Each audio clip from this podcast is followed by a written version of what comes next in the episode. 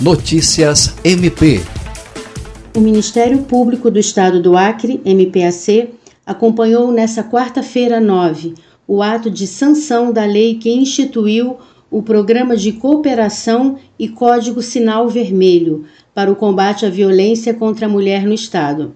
O secretário-geral do MPAC, promotor de justiça Rodrigo Curti, representou a Procuradoria-Geral de Justiça no evento realizado no Palácio Rio Branco. A lei sancionada pelo governador Gladson Cameli tem o objetivo de reduzir os números de violência doméstica e familiar e oferecer às mulheres mais uma forma de denúncia. A lei consiste em utilizar a letra X desenhada na palma da mão em vermelho. Assim, a mulher estaria pedindo socorro para a pessoa que a atendesse em qualquer estabelecimento público ou privado. Lucimar Gomes, para a Agência de Notícias do Ministério Público do Estado do Acre.